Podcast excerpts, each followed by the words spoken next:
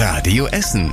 Der Tag in fünf Minuten. Mit Christian Barnier, guten Abend. Ich weiß nicht, ob ich so wohnen möchte. Die Stadt träumt von einem Deckel über die A40 zwischen Frohnhausen und der Innenstadt und da sollen Wohnungen drauf gebaut werden. Ja, und im Keller fahren dann die Autos und die U-Bahn.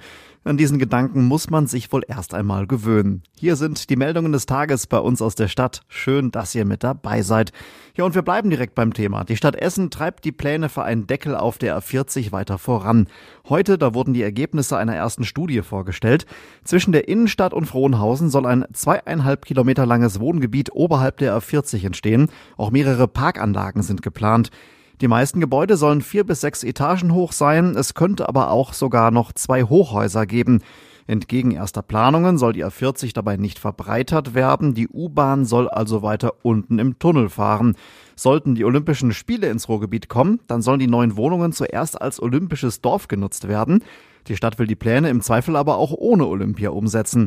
Das Projekt soll nächste Woche Thema im Stadtrat sein. Die Finanzierung, die ist bisher übrigens noch nicht geklärt.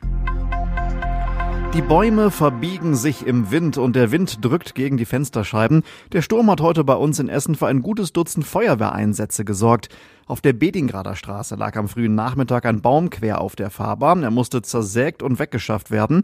An der Lührmannstraße in Rüttenscheid drohten mittags Teile einer 14 Meter hohen Buche auf einen Parkplatz zu stürzen. Am späteren Nachmittag gab es dann noch Meldungen über umgestürzte Bäume und größere Äste von der Bredeneier Straße und der Felberter Straße. Im Laufe der Nacht lässt der Sturm jetzt nach, sagt der Deutsche Wetterdienst in Schür. Das ist ein großer Erfolg für die Essener Polizei. Sie hat drei Männer festgenommen, die für einen Großteil des offenen Drogenhandels in der Innenstadt verantwortlich sein sollen. Zwei von ihnen wurden direkt nach einem mutmaßlichen Drogendeal in der vergangenen Woche verhaftet. Außerdem wurden dann auch Wohnungen durchsucht. Die Polizisten konnten unter anderem Heroin, Kokain und 10.000 Euro Bargeld sicherstellen. Die Männer sitzen in Untersuchungshaft, die Ermittlungen laufen noch. Die Corona-Notbremse sorgt bei vielen Friseuren bei uns in Essen für sehr, sehr große Probleme. Kunden brauchen in der Regel ja einen negativen Test und deswegen gab es letzte Woche wirklich haufenweise Absagen, unter anderem bei Harmonie in Steele. Hoffnung macht jetzt, dass zumindest Geimpfte und Genesene ab dieser Woche auch ohne Test kommen können. Gut zum Beispiel für die Friseurin Mandy Kicker vom Riff in Holsterhausen. Bei uns zum Beispiel, wir haben halt das Klinikpersonal, die sind halt alle meistens jetzt schon durchgeimpft. Die Pfleger sind alle durchgeimpft. Wir haben auch viele Lehrer, die sind jetzt schon mittlerweile durchgeimpft. Ja, also wir haben tatsächlich eher so die Berufsgruppen, die eigentlich schon dran sind mit dem Impfen oder dran waren. Zusätzlich gibt es in Holsterhausen auch Schnelltests für die Kunden. Und hier ist eure Meinung gefragt. Die Stadt Essen hat heute eine Online-Umfrage zum Klimaschutz gestartet. In dieser Umfrage sammelt sie Vorschläge und Ideen, wie unsere Stadt möglichst schnell klimaneutral werden kann. Es geht auch darum, die schon laufenden Projekte zu bewerten und zu schauen, wonach gebessert werden kann. Die Umfrage ist anonym. Sie ist der Auftakt für einen Klimaschutzaktionsplan, der im Laufe des Jahres entstehen soll. Dafür wird es unter anderem noch mehrere Workshops geben.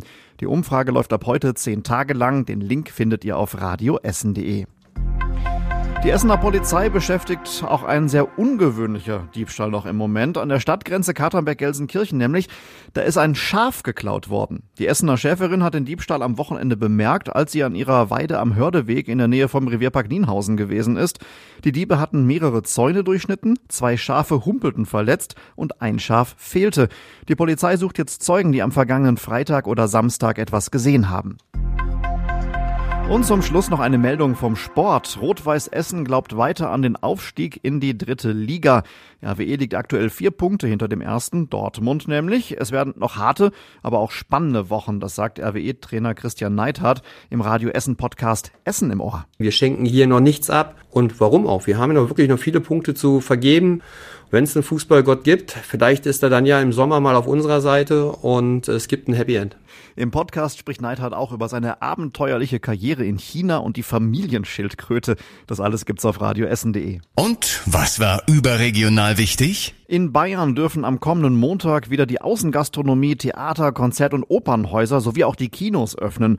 Nach dem Beschluss der Landesregierung muss dafür aber eine stabile Inzidenz unter 100 erreicht werden. Und zum Schluss der Blick aufs Wetter. Der starke Wind lässt im Laufe der Nacht nach. Den Sturm haben wir also überstanden. Morgen ist das Wetter in Essen aber trotzdem noch windig und vor allem wechselhaft. Es gibt einige Regenschauer. Die Sonne guckt aber auch mal kurz raus. Die Höchstwerte liegen bei 12 Grad. Wirklich wärmer und schöner wird's erst am Wochenende.